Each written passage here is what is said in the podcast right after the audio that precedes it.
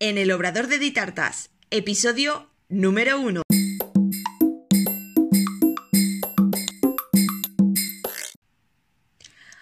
Hola, ¿qué tal? Bienvenida al podcast en el Obrador de Ditartas, donde hablaremos de repostería y conoceremos el día a día de un obrador. Yo soy Diana Verdú, chef pastelera y profesora de la Escuela Virtual de Repostería de Ditartas, donde encontrarás cursos en vídeo de repostería y pastelería y realizamos clases en directo todos los meses. Bienvenida al Obrador de Ditartas, donde te contaré cómo me organizo, cómo elaboro los pedidos de pastelería y todo lo que va sucediendo dentro de este obrador de pastelería creativa. En este episodio número 1 del 1 de julio del 2020, el mejor momento para dar comienzo a este podcast, eh, te voy a contar quién soy, cómo he llegado hasta aquí y un poquito mi historia para que puedas conocerme. Soy Diana Verdún, acabo de cumplir 40 años y abrí las puertas de Ditartas en el año 2013. Años anteriores, eh, pues iba realizando tartas como todas en casa. Poco a poco fue una afición, siempre me ha gustado la cocina, eh, especialmente la pastelería. Y bueno, yo siempre hacía las tartas y los postres en casa y poco a poco pues eh, fui conociendo nuevas técnicas, buscando por internet, conocí el fondant que empezaba a llegar a España. A lo primero recuerdo que tenía que comprar fondant fuera de España y fui formándome, haciendo muchos cursos. A día de hoy sigo formándome, es una de las cosas mm, creo más importantes que, hay. Siempre tienes que estar en, en constante formación y aprendizaje para dar lo mejor de ti. Y bueno, poco a poco pues eh, fui adquiriendo más conocimiento y las circunstancias me llevaron en el año 2013 a abrir mi propio obrador. Eh, se alinearon los planetas, apareció un local, yo quería abrir para profesionalizarme, porque no es lo mismo hacer una tarta en casa, pues para los amigos, para un primo, para un vecino, que hacerlo ya profesionalmente, vender tienes que dar unas, mm, segura, unas medidas de seguridad, de higiene eh, y hay que cumplir legalmente.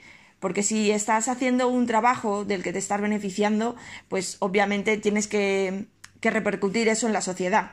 Ya que, pues eso, el pagar impuestos, por mucho que nos duela, eh, siempre es por el bien común de todos. El caso, que en el 2013 abrí las puertas de Ditartas entonces estaba en la Avenida de Madrid de Petrel.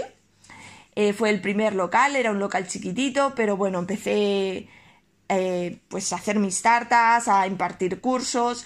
Luego a los años, eh, bueno, hice unas reformas y finalmente me cambié de local, busqué el centro de Elda, un local mucho más grande y actualmente nos hemos vuelto a cambiar de local.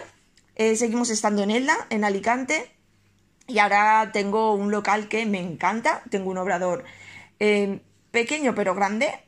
Digamos que no es eh, gigante, pero perfectamente grande para mí y para, para, mi trabajo. Tengo una sala grande para impartir cursos, para dar cumples a los, a los peques, así que súper, súper contenta. Y nada, actualmente trabajo todo por encargo. En años anteriores pues sí que tenía vitrina, pero actualmente es todo, todo por encargo. Hago tartas personalizadas, tartas con fondant, sin fondant, galletas, galletas de grasa, em, desayunos a domicilio, cursos y tengo también la escuela virtual que va a cumplir un añito ahora en agosto que la abrí y donde imparto pues todos mis conocimientos sobre repostería creativa y pastelería tradicional. Como os he comentado, yo sigo formándome, eh, y recibo un montón de cursos, ya sean de pastelería, de empresa, de, todo lo que cae en mis manos.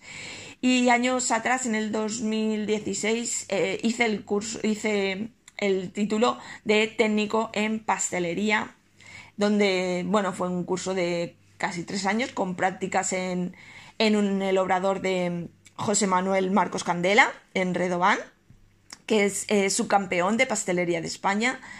De lo que me llevó lo mejor del curso fueron las prácticas, el conocer a la gente de, Crujiente y todo lo que pude aprender allí. Eh, encantadísima. Del curso, bueno, siempre yo soy de las personas que dice que siempre, siempre puedes aprender cosas, que siempre eh, puedes sacar cosas buenas de, de cualquier momento, de cualquier situación. Y me llevo cosas buenas del curso. También me hubiese gustado a lo mejor que fuera de otra manera, pero bueno, las circunstancias hacen que, se nos planteen las cosas como son, como, como vienen, las tenemos que aceptar. Y, bueno, fueron dos años en el que aprendí panadería, aprendí bollería, pastelería, em, eh, pastelería de, de, obrador, de restaurante, cómo servir platos en restaurante, cómo hacer las creaciones. La verdad que muchos conocimientos que, a día de hoy me, me sirven un montón, tanto para, para aplicar en mis propios proyectos, en, en mis tarpas y en mis creaciones, como a nivel personal, por formación, por saber más. Y, la verdad que, que, muy contenta del curso, muy contenta. Actualmente, claro, eh, al tener obrador, sí que, bueno, he contactado con, diferentes institutos, eh, ya que es un ciclo de formación de grado medio, y he tenido chicos en prácticas y, bueno, ahora tendré también en esta temporada a chicos en prácticas del ciclo de, pastelería, porque considero que, bueno, mm, hacer las prácticas en Ditartas eh, tiene su lado bueno, ya que por una parte yo he sido alumna, yo sé lo que son las prácticas, sé lo que quería de las prácticas. Por otra parte, yo soy profesora, imparto cursos de repostería eh, no es lo mismo ir a un obrador donde hay un pastelero que se dedica a hacer pasteles toda su vida, que te enseñará infinidad de cosas, que podrás aprender infinidad de cosas, pero posiblemente esa persona no tenga ese tic de, enseñar, de demostrar. Cuando estás estudiando, quieres aprenderlo todo, quieres em, absorber al máximo. Cuando haces prácticas son apenas tres meses y sabes que posiblemente sea de paso, entonces tienes que aprovechar y aprenderlo todo. Entonces quieres saberlo, pues cómo funcionan, cómo trabajan, cómo se organizan. Y es una de las cosas que yo eh, me gusta ofrecer a, los chicos que vienen en prácticas. Y eso es ofrecerles eso, el poder aprenderlo todo.